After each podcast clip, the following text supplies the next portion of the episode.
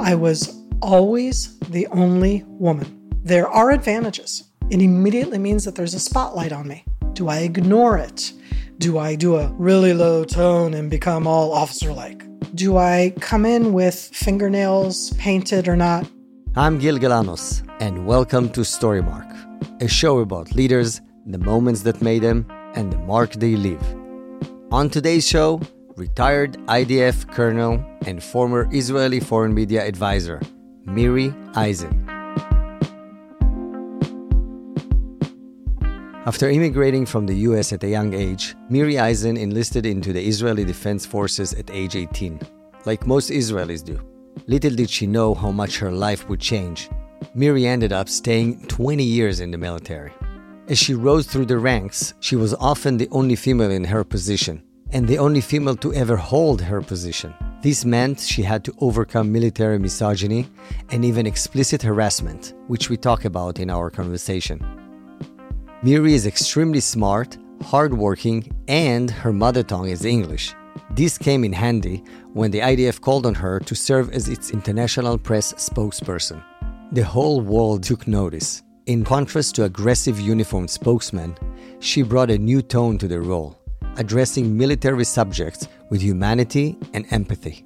Her success was evident. After she retired from the IDF, the Prime Minister's office appointed her as their official foreign media advisor, a role which she stepped down from in 2007.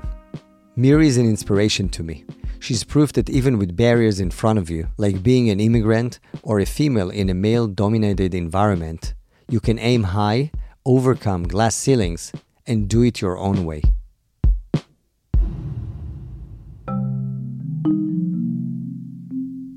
Miri grew up in the nature-filled hippie Northern California, in one of only 3 Jewish families in her neighborhood.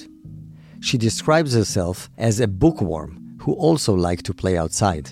But one day, as a third-grade student, her parents took a trip to Israel. Our parents came back after 2 weeks and said, "Hi, we're moving to Israel." And we literally moved 9 months later. So wait a second. Was it their first trip to Israel? It was their first trip. Their first trip to Israel. 2 weeks, and they decided to make Aliyah? I think that they were there already, that they came here with a mindset that said, let's go see this place we've always been connected to. So our parents going off to Israel, that was an adventure for them. They're coming home and saying, "Hi, we're moving to Israel." That became an adventure for all of us. They sold the house. We did a garage sale. Could there be a more American thing than a garage sale? My parents did not want to bring things to Israel. No container. No container. They wanted to come and start anew. Because of that, they wouldn't let us take anything, except they let us each take a trunk. As if we're going to camp. One trunk. That's probably the place where it hurt me the most. Wow. We just came back to Israel after 16 years and we just had a garage sale.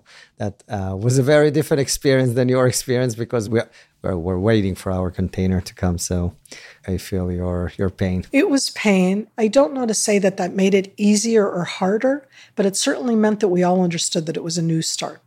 Probably my strongest memory is the first day of school, where you arrive in a class, and I don't know any Hebrew. And you go from being the smartest kid in the class to being the absolute stupidest. I walked in and I said, "Shalom, korim li Miriam. Hi, my name is Miriam." And the teacher looked at me and said, "Achshav at be'eretz hakodesh.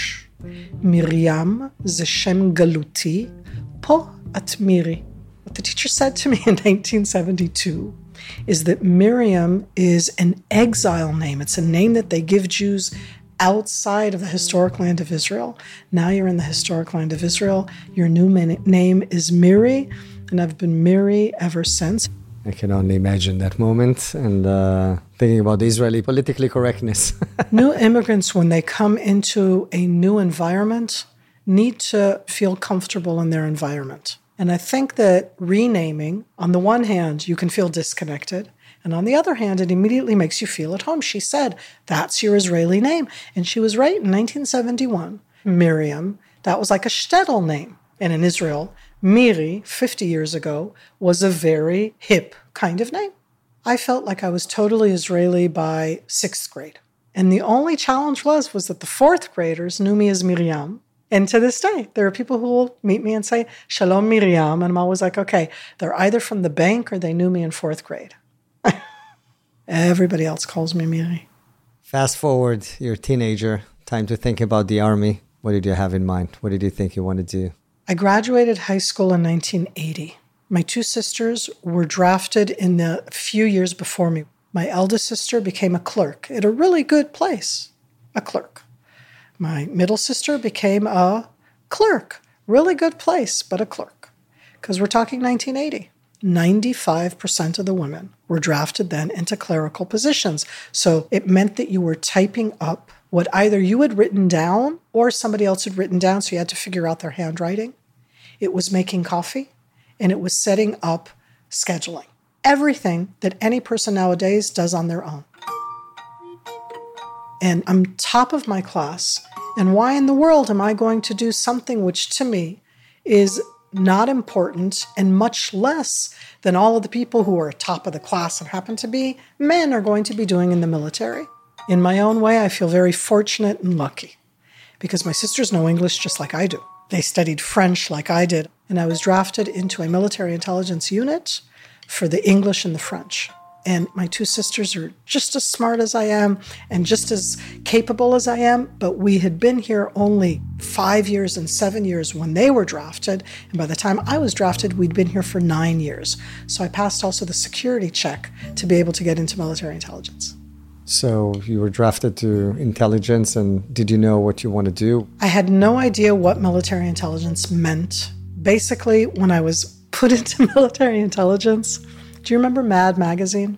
So Mad Magazine, there's a little thing called Spy versus Spy. The day that I was told I was going to be military intelligence and I came home, my mother went out and bought me a jacket and glasses. Of course it was black. What do you expect? Only people who have read Mad Magazine understand that of course that's what you do when you hear somebody's in intelligence.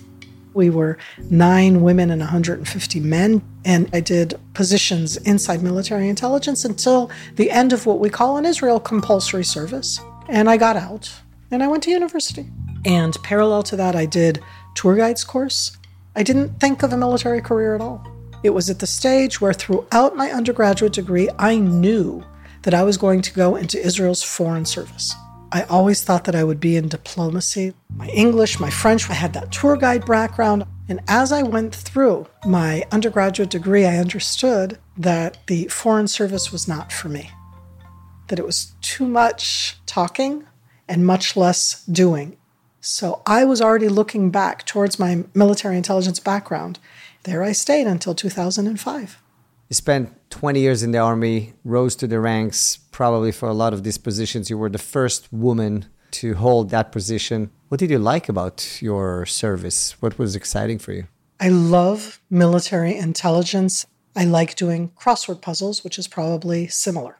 I love the idea of looking at an enemy and trying to find out the information about them, trying to be right even when you don't know all of the pieces of the puzzle. And understanding the resources, the capabilities, the investment of both people and technology. It's fascinating, and it continues to fascinate me. The position I liked most was when I was the head of the Syrian branch in the Northern Command. I was the walking encyclopedia about the Syrian military for the entire IDF, teaching the military about it, trying to make sure that we made the best decisions. By far, that's the most fulfilling position, because you're doing something professional, you're really good at it, and it was just a really good time. And in the military, you're in a male environment. I didn't mind the environment. It was never easy.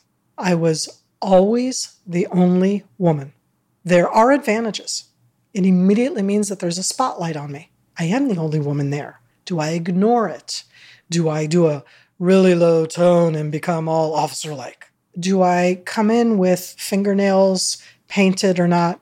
I made a lot of decisions along the way. First of all, I've always had short hair. Women are allowed to have long hair and men are not. I had short hair. That wasn't the dilemma. I never wore makeup. I know lots of women in the military who do. My daughter, 21, officer in the IDF, puts on a little bit of makeup, and I never did that. I found it to be easier not to be exceptional in that way. Where did I take advantage of the fact that I was the only woman? As soon as I opened my mouth, it was clear-cut that I was different from everybody else in the room. When I wanted to say something, and I would go, okay, it's a woman's voice who's doing that. And I would talk very systematically and never loud. Even if today inside military intelligence it's 50% women, the environment, the culture is a male environment. It's going to be talking down to you. You're a woman, you don't understand. You're a woman, you weren't in the combat unit like we all were. You're different. And I am. So the question is, what do you do with that? I said, okay, so take me with and show me how you go on a tank, on an armed personnel carrier, how you go and fire. I have fired anti-tank missiles. I mean... Orev, what did you fire? I actually fired Syrian ones. Syrian one? Yes. The Sagger is the very, very old-fashioned 73 war, what we call first-generation anti-tank missile. And the Cornet is a second-generation anti-tank missile. And the silliest thing, because that I actually do have a photograph of, but I remember the day very clearly, I was wearing a skirt and sandals. How often, I was in uniform, and I have on a helmet, but I'm wearing a skirt and sandals and firing a Cornet missile. My colleagues were going to go try them out. So I came along for the day to watch them fire it, and one of them missed, and then the other one hit. And at some stage along the way, they were like, why don't you fire it too? And I was like, are you kidding? I'm in a skirt and in sandals. It was a summer day. And they were like, it's okay, put on a helmet. And I put on a helmet. You're looking through the scope. You fire the missile itself. You feel like a whoosh. And I hit because I had learned from the two before me. There's no question that until you fired many of these weapons, you don't understand both the recoil, the noise, the challenges that it does. It was fun.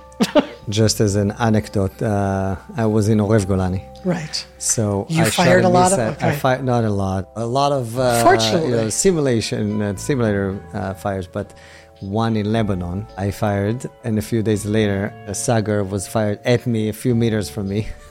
So that was my experience with these missiles. But that's exactly that sort of thing where a missile is still scary in its own way. And I think to myself, just like when we think about weapons, there's the one side of it, which as I said, it's exciting. You feel very strong. You feel like you're doing something.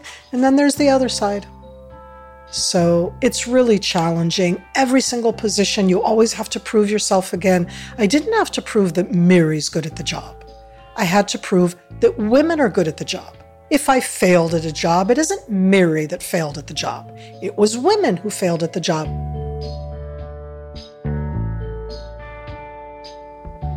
Were there moments where you felt you want to leave that because of these challenges? I went on an almost full year leave of absence. I became a full-time tour guide. I loved it. And after 10 months, I was asked to come back in a more advanced position. And I thought about it and I said, I've taken enough time. I filled up my batteries. I came back in. But my entire experience in the military was one where I was the only woman. Very challenging. I'm going to give two stories. They're very personal. The first one, I was younger, and my direct commanding officer did overt sexual harassment when we were alone. I chose not to call him out. I thought about it. I talked about it with a lawyer friend of mine, and we both said that the only thing that will happen is that I'm going to lose my position, and they may move him, but nobody will forgive me. And I chose not to do so. I am fine with my choice. Having said that, when I talk to young women today, I make it clear to them that I live with that every single day, my not having called him out, because he would definitely have gone to jail. Okay, it's overt. It's not about crossing a little line. It was crossing a big line. When I was already at a higher rank, a general did things in a subtle way that I'm not even sure that he understood what he was doing. Inviting me to give a briefing very late at night, and nobody else is there. And so what I chose to do, and this is already a stage that I was much more clear about myself, is I came with two soldiers. He was like, why are you bringing that? I said, you asked for a professional briefing, and they are the ones who know the best professional information. What is he going to do? Tell me to send them out of the room? I want to hear it only from you. And I still talk about this with women. You walk into that room, make sure the door is open. Make sure that the person who has to go get up and close the door realizes what they're doing. That makes it much more stark. And it's to avoid the confrontation of something happening before it happens.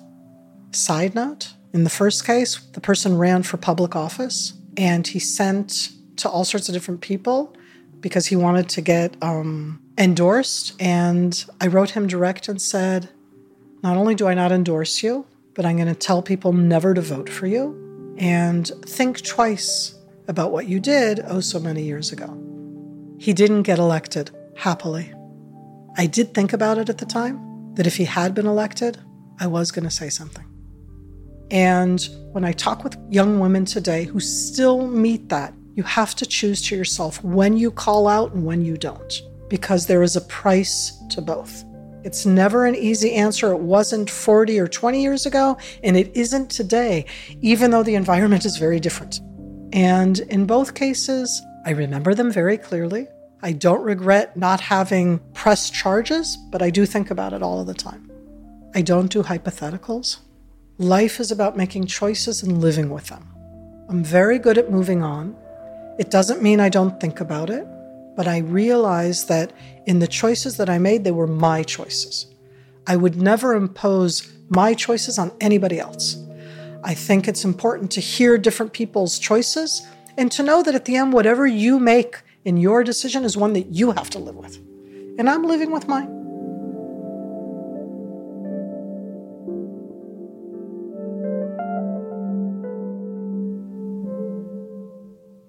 You were an officer, but you were also a mother. How did that change interaction, your role, your leadership? It's also probably a big sacrifice when you think about the kids, not seeing their mom a lot. All three of the kids were born when I'm an officer in the military. 3 pregnancies meant 3 times. You walk in, a pregnant woman, everybody goes, "What month are you? How do you feel?" It's like, I'm actually here. I still know my stuff. In a very harsh way, when I had child number 3, the military looked at me and said, "We don't know what to do with you, mother of 3 under the age of 5. I was a full colonel. There were a slew of positions that I should have been doing, that all of my friends who were married with 3 children would be doing, that the military wasn't willing to offer me because I was a mother. So it was a very harsh time for me professionally, where I was trying to learn the balance of doing both, but the military was saying, you can't do both. And I was like, why can't I do both? I was trying to find a balance. So with child number 3, they looked at me and said, okay, here's one position that you can do. And I was like, I don't want that position. That's not where my capabilities are. And I was like, no. And they're like, you're crazy. We're offering you a position. I was like, no. So we mutually agreed that I would not continue, and I retired. But I want to be clear, I always worked. This isn't that I went from colonel to being stay-at-home mom. I'm not a stay-at-home mom. That's not me. I'm somebody who is inspired by working and is inspired by my children. I don't think at all that you have to choose. What you need to do is find the balance which fits you.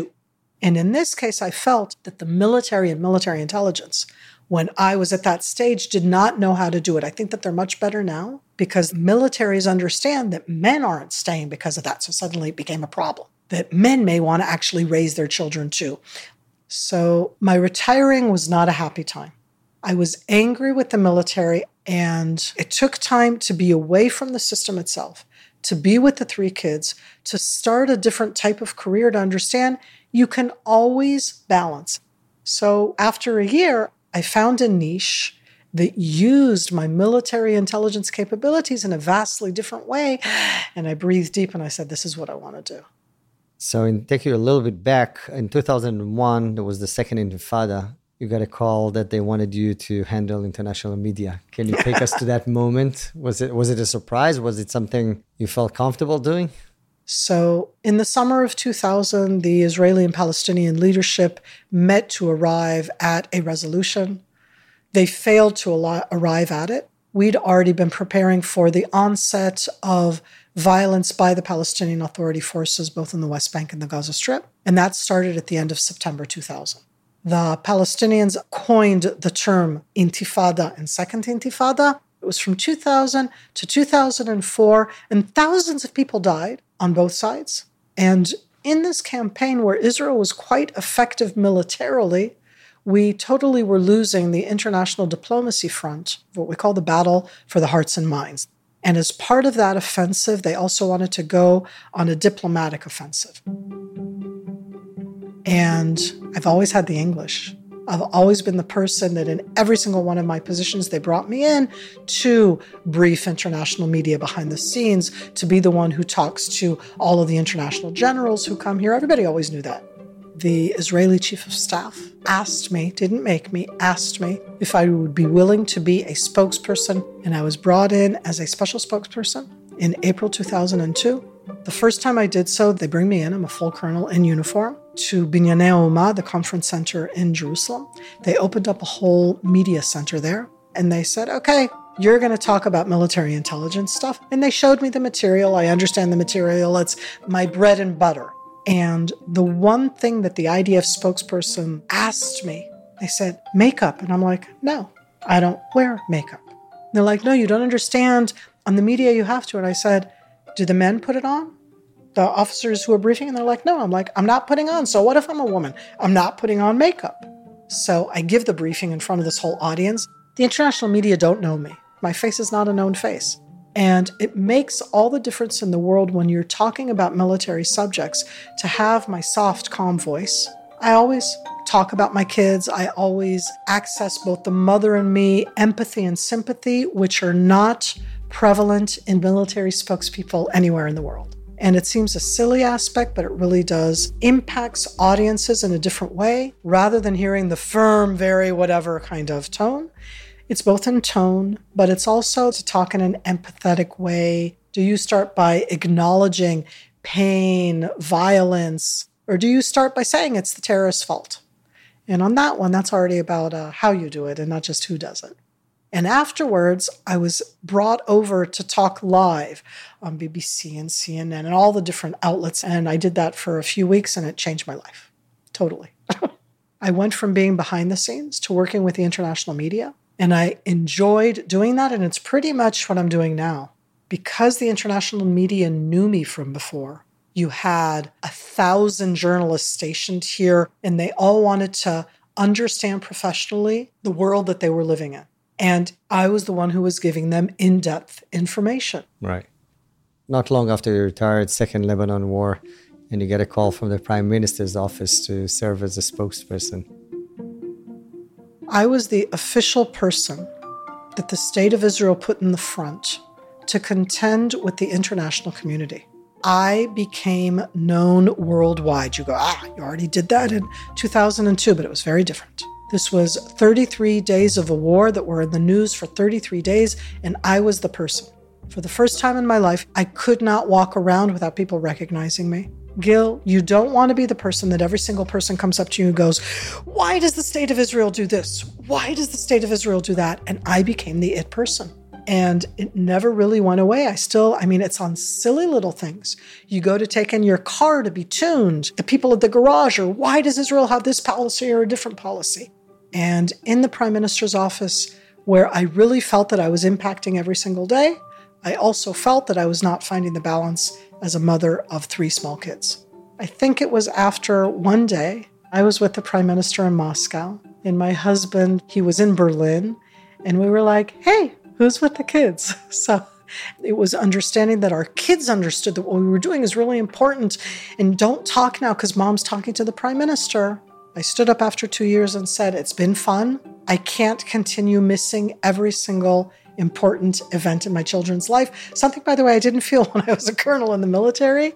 And I stopped, and I'm very glad that I stopped at the time that I did, and that I could continue impacting media and otherwise, but without the job, 365, 24/7.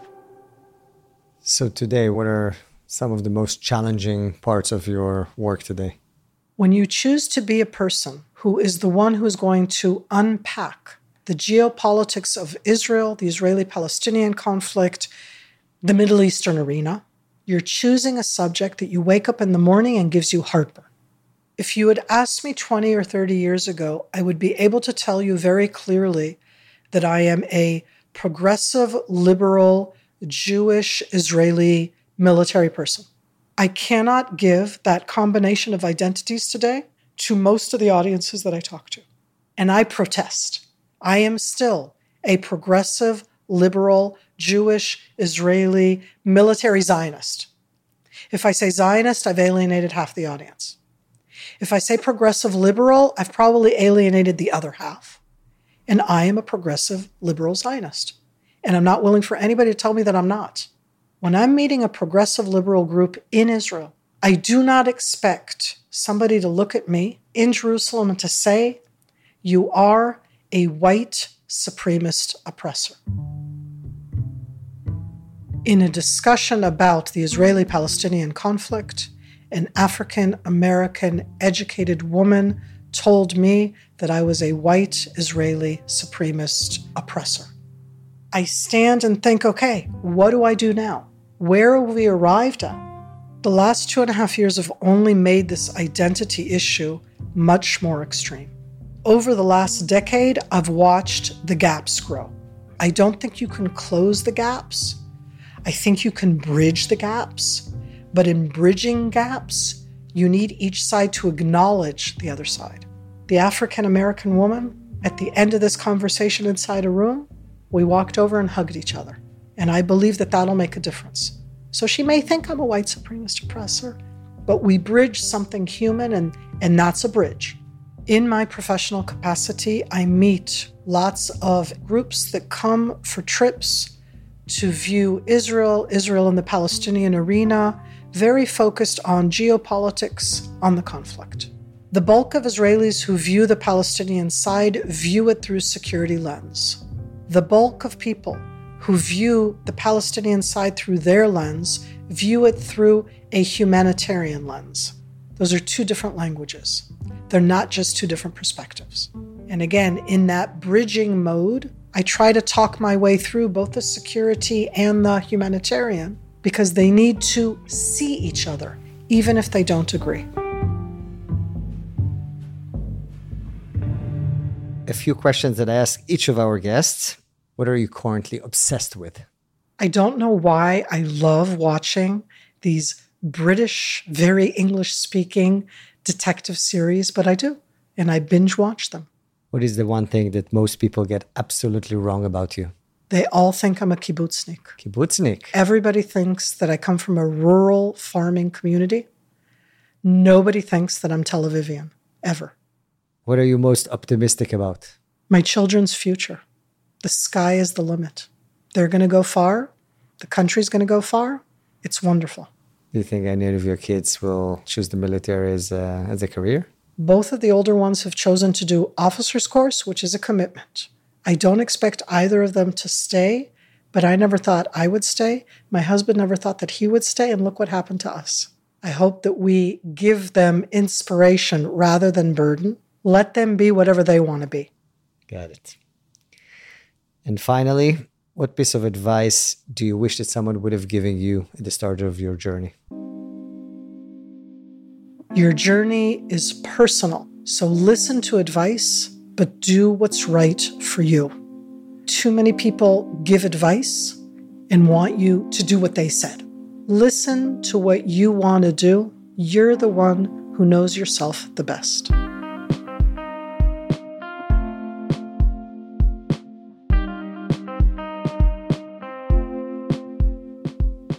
Miri Eisen, thank you so much for being on our show. It was wonderful having you. Gil, there's nothing like iTrek in your show, and I'm so happy to have been here. You've been listening to Storymark. If you enjoyed this episode, leave us a rating and review wherever you get your podcasts. Also, consider signing up for the Storymark newsletter, where we'll keep you up to date about upcoming guests. Visit storymarkpodcast.org to sign up, and you can also follow us on Instagram @Storymark. Storymark is brought to you by itrek Studios. itrek is a nonprofit that inspires tomorrow's leaders through peer-led week-long treks in Israel to experience its innovation, diversity, and complex reality firsthand. For more information, visit itrek.org. I'm your host, Gil Galanos. Our producer is Elie Bleier, and associate producer is Rebekah Sebastian. Our editor is Zev Levi. Thanks for listening, and Litraot. See you next time.